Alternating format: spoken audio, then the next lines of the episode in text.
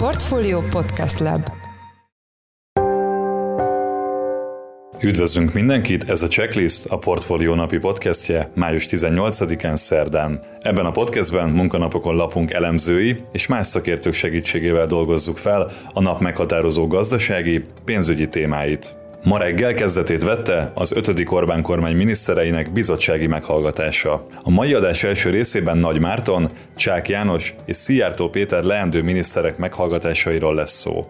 Utóbbival kapcsolatban újdonság, hogy hozzá tartozik majd Paks 2 is de a legnagyobb újítás, hogy az energetikai portfólió energia beszerzési nemzetközi tárgyalás az Szijjártó Péterhez fog tartozni, és ezen belül Paks 2-t viszi Süli János, aki eddig a tárca miniszterként felelt a témáért, a területért, államtitkárként a KKM-ben. És talán ez volt a legérdekesebb téma is a mai meghallgatásán. A témában Csiki Gergely, a portfólió lapigazgatója lesz a vendégünk, aki élőben tudósított az eseményről. Műsorunk második részében Zsidai Viktor, a Citadella alap portfólió menedzsere beszél majd egyebek mellett az ország makrogazdasági kilátásairól, valamint arról, hogy milyen körülmények között jelentéktelen ülhet el a forint Magyarországon. Ezt követően pedig Nagy György Tibor, a Big George Property ZRT vezérigazgatója beszél majd a hazai ingatlanpiac változásairól és kihívásairól. Én Pitner Gábor vagyok, a Portfolio Podcast Lab szerkesztője, ez pedig a Checklist május 18-ai adása. Ma reggel kezdetét vette az 5. Orbán kormány miniszterjelöltjeinek bizottsági meghallgatása a parlamentben. A gazdasági bizottságban Szijjártó Péter, külgazdasági és külügyminisztert, Nagy Márton leendő gazdaságfejlesztési minisztert hallgatták meg. Csák János kultúráért és innovációért felelős miniszter pedig a Vállalkozásfejlesztési Bizottság előtt beszélt. Az eseményt élőben tudósította a portfólió lapigazgatója Csiki Gergely, aki itt van velünk telefonon. Szia Gergő, üdvözöllek a checklistben. Szia, üdvözlöm én is hallgatókat. Kezdjük Szijjártó Péter régi új külgazdasági és külügyminiszterrel. Mit lát a miniszter az előttünk álló időszak fő kihívásainak, és hogyan nyilatkozott az új feladat köréről, mert hogy alá fog tartozni a Paks 2 projekt is? Így van, talán ez a legfontosabb, lényeges újítás.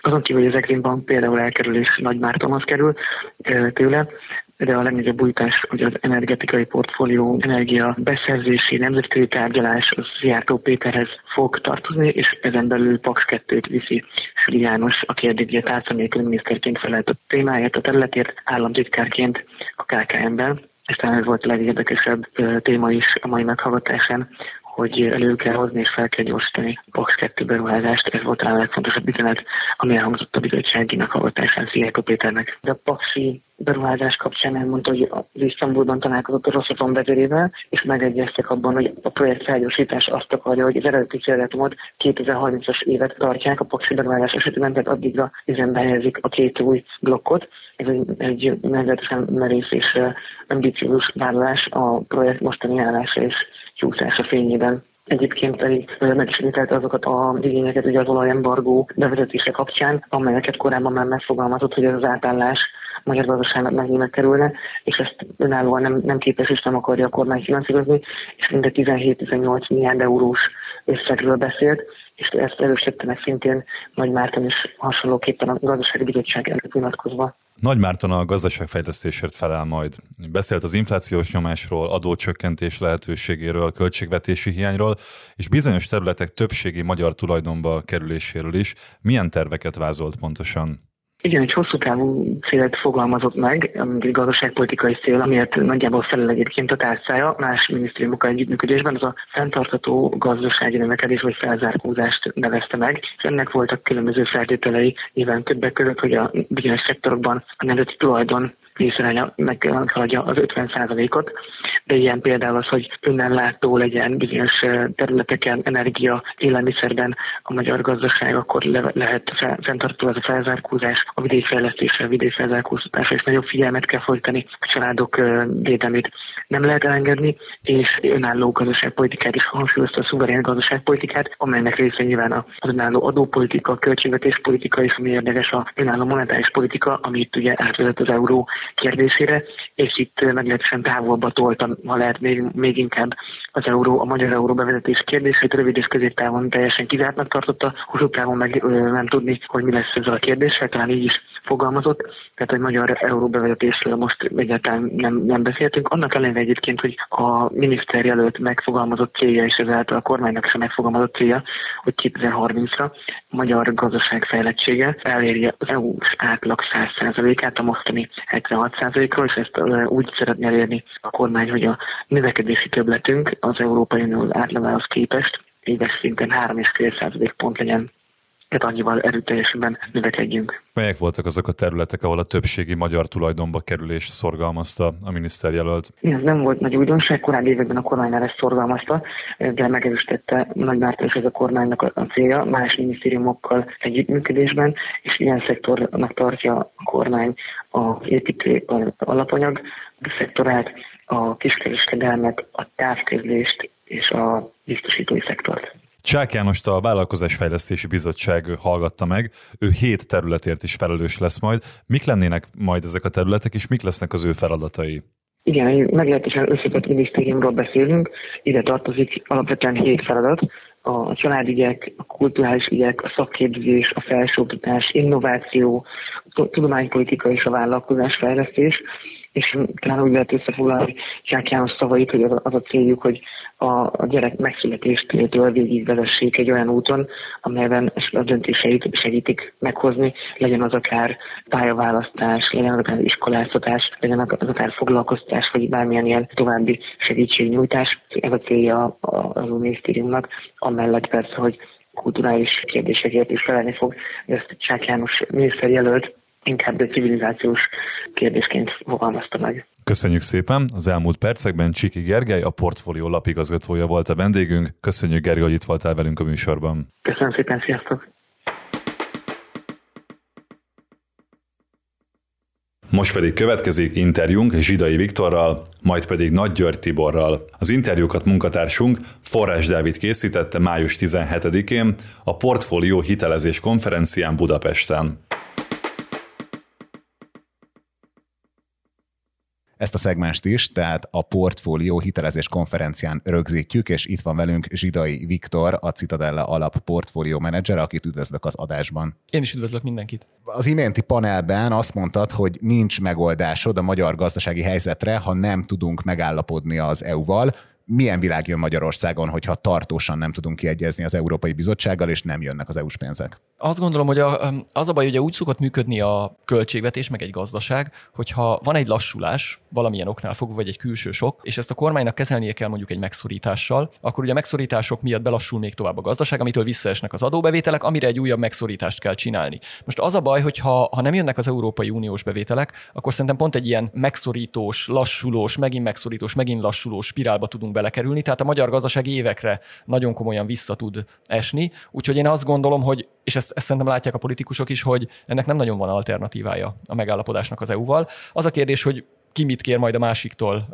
ezért cserébe, és itt nem lesznek elegendőek a, szektoradók, azt gondolom, és az hogy nem csak egy hullámos lesz ebben az esetben a, a megszorítás, mert ugye az belassítja a gazdaságot, és akkor újabb, újabb kiigazításokat kell majd csinálni. Tehát szerintem az nagyon-nagyon nagy baj lenne, hogyha nem tudnánk megállapodni az Unióval. És mikorra kéne rendezni ezt a vitát, hogy a, a piacok elhiggyék, hogy itt, itt tényleg egy megállapodás jön? Hát tegnapra. Ugye az a baj, az a baj, és szerintem ez látszik a, azért a magyar tőkepiacokon is, a forinton is némiképpen látszik, hogy van egy bizonytalanság, ugye nem tudjuk, hogy meg fogjuk-e kapni ezt a pénzt végül. És azért Magyarország eléggé elszigetelődött geopolitikailag, ugye az unión belül is, és azt gondolom, hogy, hogy vannak kétségek azzal kapcsolatban, és minél tovább tart ez a helyzet, annál inkább fönnmaradnak ezek a kétségek a befektetők között, és ugye annál nagyobb károk keletkeznek, megijednek, tőkemenekítés, stb. Tehát, hogy szerintem a lehető leges leggyorsabban kellene. Gondolom, hogy most már megtörtént a kormányalakítás, akkor ez lenne a legközelebbi feladat. Mindenképp meg kell csinálni, nagyon gyorsan. Tegyük fel, hogy lesz valamilyen kiegyezés mondjuk a nyáron vagy augusztusig. Ezzel együtt mekkora kiigazításra lehet szükség, hogy balanszba hozzuk a, a büdzsét, és milyen mozgástere van egyáltalán most a kormánynak? Hát ezt nálam hozzáértőbbek már kiszámolták, nem akarok itt nagyon nagy tippeket adni. Én azt gondolom, hogy szektorális adókat mindenképpen be fognak vezetni, ami itt elhangzott a konferencián is. Én elképzelhetőnek tartom, hogy, és logikusnak tartanám, hogy a tőkét terhelő adókat megemeljék, konkrétan a társasági nyereségadó 15%-ra, és ezen kívül pedig beruházás csökkentések, illetve valószínűleg közférában bérbefagyasztások várhatóak szerintem a következő két évben. Ezekkel, hogyha van megállapodás az EU-ba, és nincsenek újabb energiaársok, ukrán háború nem mérgesedik el, stb. Tehát olyan dolgok, amiket nem látunk előre, akkor ezzel így nehezen szenvedve a következő másfél évben, több lépésben ki lehet úgy hozni a költségvetést, hogy utána már a gazdaság vissza tudjon kerülni egy emelkedő, gyorsuló pályára. De akkor azt mondod, hogy egy ilyen szenárióban még elkerülhető a stagfláció? Az a baj Magyarországon, hogy azt szokták ugye mondani, hogy az inflációt az két dolog két probléma van az inflációval, két nehézség van vele, az egyik elindítani, a másik meg megállítani. És most már ugye mi már sikerült elindítanunk, és az egész világnak sikerült elindítani, és én attól tartok, hogy Magyarország átkerült egy magasabb inflációs pályára. Ugye aki a 90-es, 2000-es években a tőkepiacokon mozgott, vagy figyelte a magyar gazdaságot, az pontosan tudja, hogy mennyire nehéz volt, és mennyire hiába is törekedett rá különböző módokon, különféle szabályozásokkal, intézkedésekkel a jegybank, a kormányzat is. Nagyon nehéz volt utána lenyomni az inflációt. Tehát azt akarom csak mondani, hogy ha fölmegy az infláció egy ilyen, és megszokják az emberek, hogy belekerülünk egy mondjuk egy 5-10 százalék közötti inflációs onnan nagyon-nagyon nehéz lenyomni.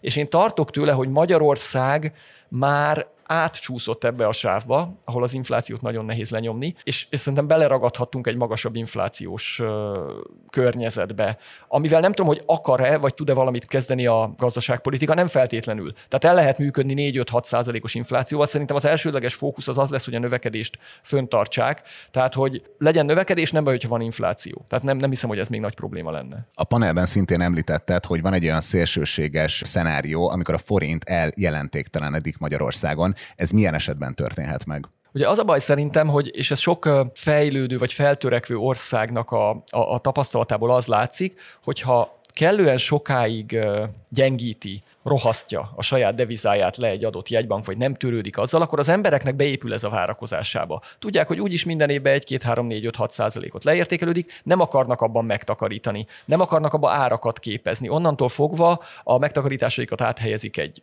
keményebb devizába, éppen ami, amelyik blokkhoz közel vannak euróhoz, vagy leginkább dollárba, a szerződéseket euróba vagy dollárba írják. Tehát az a probléma, hogy minél tovább fönnáll egy olyan helyzet, és minél jobban megszokja a lakosság, a vállalati szereplők, a gazdaságnak az összes szereplője, és már azt úgy természetesnek veszik, hogy minden évben leértékelődik a forint, annál inkább előfordulhat az, hogy, hogy jelentéktelenné válik, már nem ebben számolnak az emberek. És ez azért is baj szerintem, mert ezzel a jegybank és a gazdaságpolitika egy fontos eszközét veszti el. Tehát, hogy innentől fogva a, a jegybanknak a lehetőségei sokkal korlátozottabbak, hiszen az, amire ő hat, az már nem egy olyan nagyon fontos dolog. És azt mondtad, hogy lehet, hogy bekerültünk egy olyan pályára, ahol már nem egy ilyen alacsony infláción mozog majd a forint. Mit lehet tenni most, hogy ezt a szenáriót, amit most leírtál, elkerüljük? Ugye itt a panelban is azért volt ezzel kapcsolatban vita. Volt, aki ugye azt mondta, hogy nem feltétlenül baj, hogy, hogy sokkok esetén, külső sokkok esetén a forint gyengébb, és ezzel még egyet is tudnék érteni.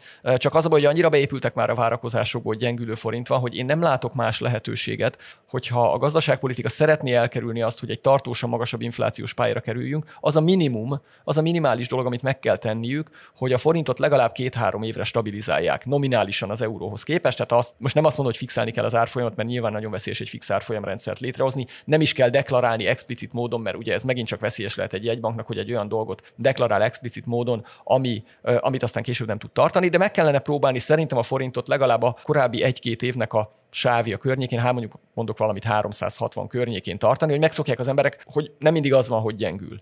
Ehhez azt gondolom, hogy a jegybanknak azért nagyon komoly intézkedéseket kellene tennie, és valószínűleg koordinálnia kellene a gazdaságpolitika egyéb ágazataival is. És a percepciók azok ennyire fontosak a mondjuk a lakosság euróforint árfolyamhoz való hozzáállása tekintetében is, mert azt, hogy a tőkepiacokon fontos, azt tudjuk, de hogy ez a, ez a lakosság és az euróforint viszonyában is ennyire fontos. Igen, de én azt, azt gondolom, hogy nem csak a lakosság, ugye, hogy itt már nem csak a lakosság szokta meg, hogy folyamatosan gyengülés van, hanem gyakorlatilag az összes gazdasági szereplő, szerintem az összes importőr már most már az elmúlt tíz évben nagyjából azt láttuk, hogy minden évben egy 5-10 egységet gyengült ugye a forint az euróhoz képest, és szerintem szép lassan beárazódik a, bekerül az ő várakozásaiba, hogy ez a természetes, és azért kellene ezt a percepciót megtörni, ezt a, ezt a véleményt átalakítani arra, hogy igen, igen, a forint mégis egy stabil deviza, nem feltétlenül kell mindig azzal számolni, hogy gyengül. Nem csak a lakosság miatt, a lakosság is egy nagyon fontos szereplő, de szerintem az összes vállalati szereplő, exportőr, importőr ezt látja és ezzel számol. Ezt, ezt, a, ezt a spirált, ezt a, ezt a hangulatot kellene megtörni. Utolsó kérdésem, kicsit kitekintve Magyarországról, és neked kicsit hazai pályára, ugye erős korrekciót látunk a részvénypiacokon, mi fordíthatja meg ezt a típusú lejtmenetet? Azt gondolom, hogy most egy elég nagy pánik van azért a részvénypiacokon, amit elsősorban a, a jegybanki kamatemelések okoztak. Amennyiben látnánk arra utaló jeleket, hogy mondjuk a gazdaságok egy kicsit belassultak, egyrészt a kínai sok miatt, másrészt a eddig megtörtént monetáris szigorítás miatt, akkor az kialakítaná azt a véleményt, hogy talán a kamatemelés nem fog még gyorsabb. Ugye az elmúlt hónapokban mindig az volt, hogy egy kamatemelés volt beárazva idénre, 2, 3, 4, 5, 6, 8, 9, 10, tehát hogy már nem növekszik tovább ez a, ugye folyamatosan volt egy olyan sok, hogy mindig egyre több kamatemelés kell, hogy megállítsuk az inflációt, hogyha lenne egy kis lassulás, lenne valamilyen jele annak, hogy az infláció kitetőződik, akkor azt gondolom, hogy a, a részvénypiacokon lehetne egy, egy komolyabb felpattanás, mert nagyon pessimista a hangulat, de azért strukturálisan nem vagyok benne biztos, hogy ez a, ez a emelkedő kamat, viszonylag magas inflációs környezet ennek vége. Tehát nem gondolom azt, hogy ezzel el tudna indulni egy olyan bull market, mint mondjuk, ami 2020 márciusában elindult, és akkor onnan mentünk, nem tudom, 56-70-80 százalékot. Köz még így rosszabb lesz, mielőtt jobb lesz? Hát én azt gondolom, hogy, hogy az, az elmúlt 30-40 év ugye arról szólt, hogy csökkentek a kamatok. Alacsony infláció, alacsony kamatok, egyre csökkenő kamatok. Miközben nőtt a gazdaság, ugye ez itt fel a részvényárakat. Hogyha belekerülünk egy olyan világba, amit én gondolok, hogy inkább trendszerűen, most nem egy hónapos távon, hanem mondjuk 5-10 éves távon, inkább fölfele fognak menni a kamatok, mondjuk fölmegy háromra, utána lemegy kettőre, fölmegy négyre, lemegy háromra, stb. valamilyen módon megy. Ugye ez egy folyamatos ellenszél lesz a részvénypiacoknak. Tehát szerintem a részvénypiacokon az a pénzkereseti módszer, ami volt ez a buy and hold, ami a 80-as évek elejétől mindig működött gyakorlatilag, nem biztos, hogy a következő öt évben is működni fog. Tehát szerintem sokkal nehezebb lesz. Nagyon szépen köszönöm. Az elmúlt percekben Zsidai Viktor, a Citadella alap menedzsere volt a vendég vendégünk. Köszönjük szépen, hogy elfogadta a felkérésünket. Köszönöm szépen. Tehát itt vagyunk a portfólió hitelezés konferencián továbbra is, és itt van a műsorban Nagy György Tibor, a Big George Property tulajdonos vezérigazgatója, akit üdvözlök az adásban. Jó napot kívánok! Az iménti panelben azt mondtad, hogy nem lepett meg a, a Balaton felfutása. Ha én lemegyek a tóhoz, akkor egymást érik a, a kisebb, nagyobb fejlesztések. Itt te mit látsz? Lesz lassulás, vagy, vagy rossz híred van azoknak, akik így a természet közelsége miatt szerették régebben a tavat? Én úgy látom, hogy a járvány egy elég jelentős átrendeződést hozott a balatoni lakáspiaci és üdülőpiaci keresletben.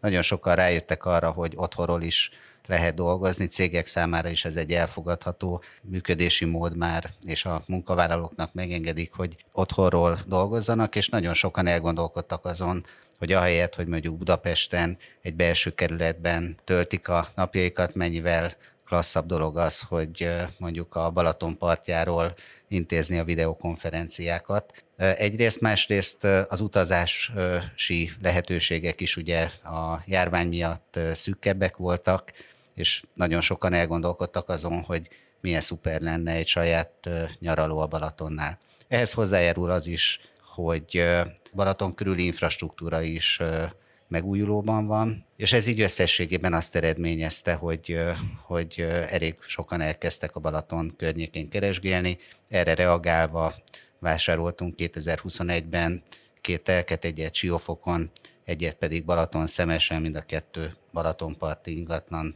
és nagy keresletre számítunk, amikor így a napokban ki fog jönni majd a két projekt. Ja, ez már ennyire aktuális, tehát akkor már napokon belül több információval fogunk rendelkezni erről? Így van. Jó, kicsit kitekintve így a balatoni piacról Magyarországra, milyen változásokat hozott ez a iszonyú turbulens időszak a projektfinanszírozásban? Például még mindig napi árak vannak? Kivitelezési oldalon az alapanyagoknál valóban itt a háború kitörését követően tényleg ilyen napi ár szintre szűkül tulajdonképpen az árazási periódusa az alapanyagok tekintetében, de azért a felkészült fejlesztők, különösen azok, amelyeknek saját generál kivitelezője van, igyekeznek a kivitelezési kockázatokat azáltal csökkenteni, hogy részben előre lekötnek alapanyagokat, előre lekötnek alvállalkozókat, és így azért valamilyen korlátok mellett ugyan, és több bizonytalanság mellett azért tervezhetőek a projektek. Még egyszer mondom, bizonyos korlátok mellett természetesen üveggömbünk nekünk sincs, elég nehéz megítélni azt, hogy az általános makrogazdasági környezet hogyan fog alakulni,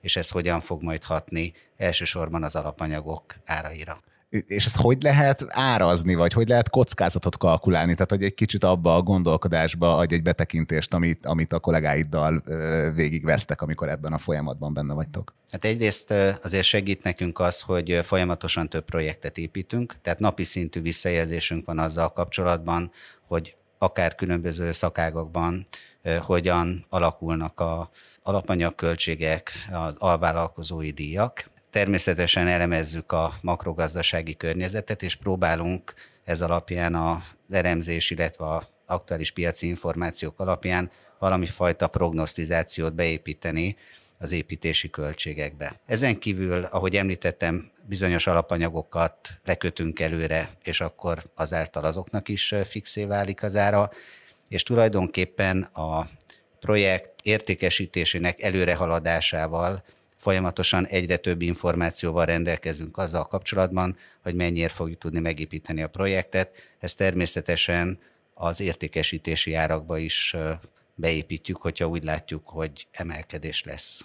És milyen hatással van ugye a lakóprojektek finanszírozása szempontjából az emelkedő kamatkörnyezet? Hát ez egy nagyon fontos kérdés, mert valóban a kivitelezési költségeken túl a projektfinanszírozási költségek is nagyon jelentősen emelkedtek. Ugye egy-egy projektet, hogy megvalósítsunk, ahhoz részben saját erőt használunk, egy átmenet ideig használunk vevői forrásokat, nagy fejlesztők ezt meg tudják tenni, de amikor a hitel lehívás ideje eljön onnantól tulajdonképpen teljes egészében az önerőn felüli finanszírozás az banki hitelből történik. Ennek pedig a kamat kamatai, azok nagyon jelentősen emelkedtek. Egy-egy projekt esetén ez nagyon sok százmillió forintos plusz kiadást jelent.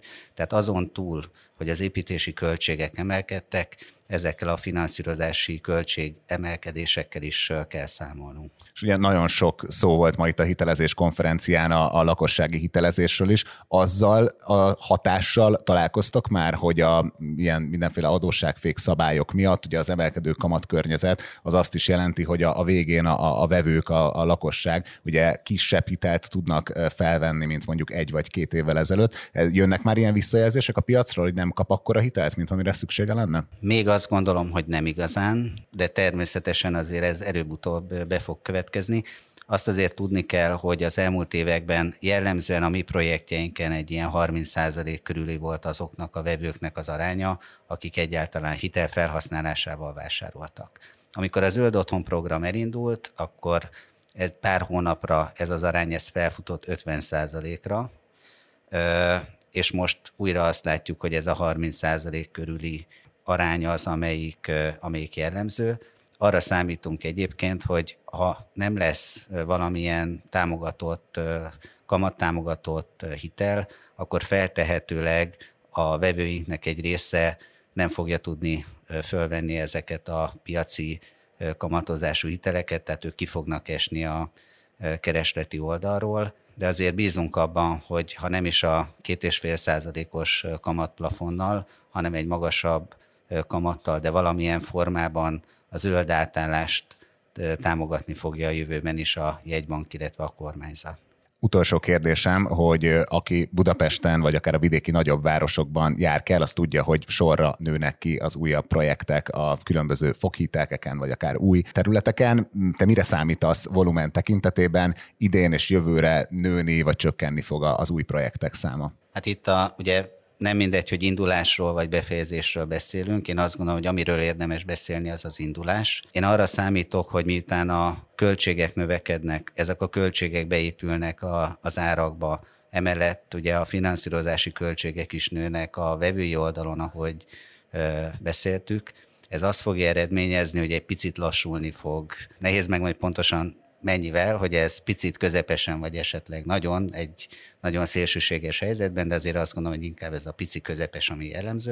Tehát lassulni fog a piac vevői oldalon, ez viszont óvatosságra inti a fejlesztőket is. Én arra számítok, hogy abban az esetben, hogyha csak egy lassabb visszarendeződés, vagy egy piaci lassulás van általában a gazdaságban, abban az esetben nagyjából egy ilyen 25-30 százalékkal csökkenhet az új építésű projektek indulása, hiszen lesznek olyan projektek, nálunk is vannak ilyen projektek, amelyeknél úgy döntünk, hogy nem tudjuk elkérni azt a vételárat a vevőktől, amivel a projektet gazdaságosan most meg lehet építeni, azaz egy szűkülő kínálattal fog majd a vevői kör találkozni, amiért várhatóan többet kell majd fizetni. Köszönöm szépen. Az elmúlt percekben Nagy György Tibor, a Big George Property tulajdonos vezérigazgatója volt a checklist vendége. Köszönjük, hogy a rendelkezésünkre állt. Köszönöm a lehetőséget.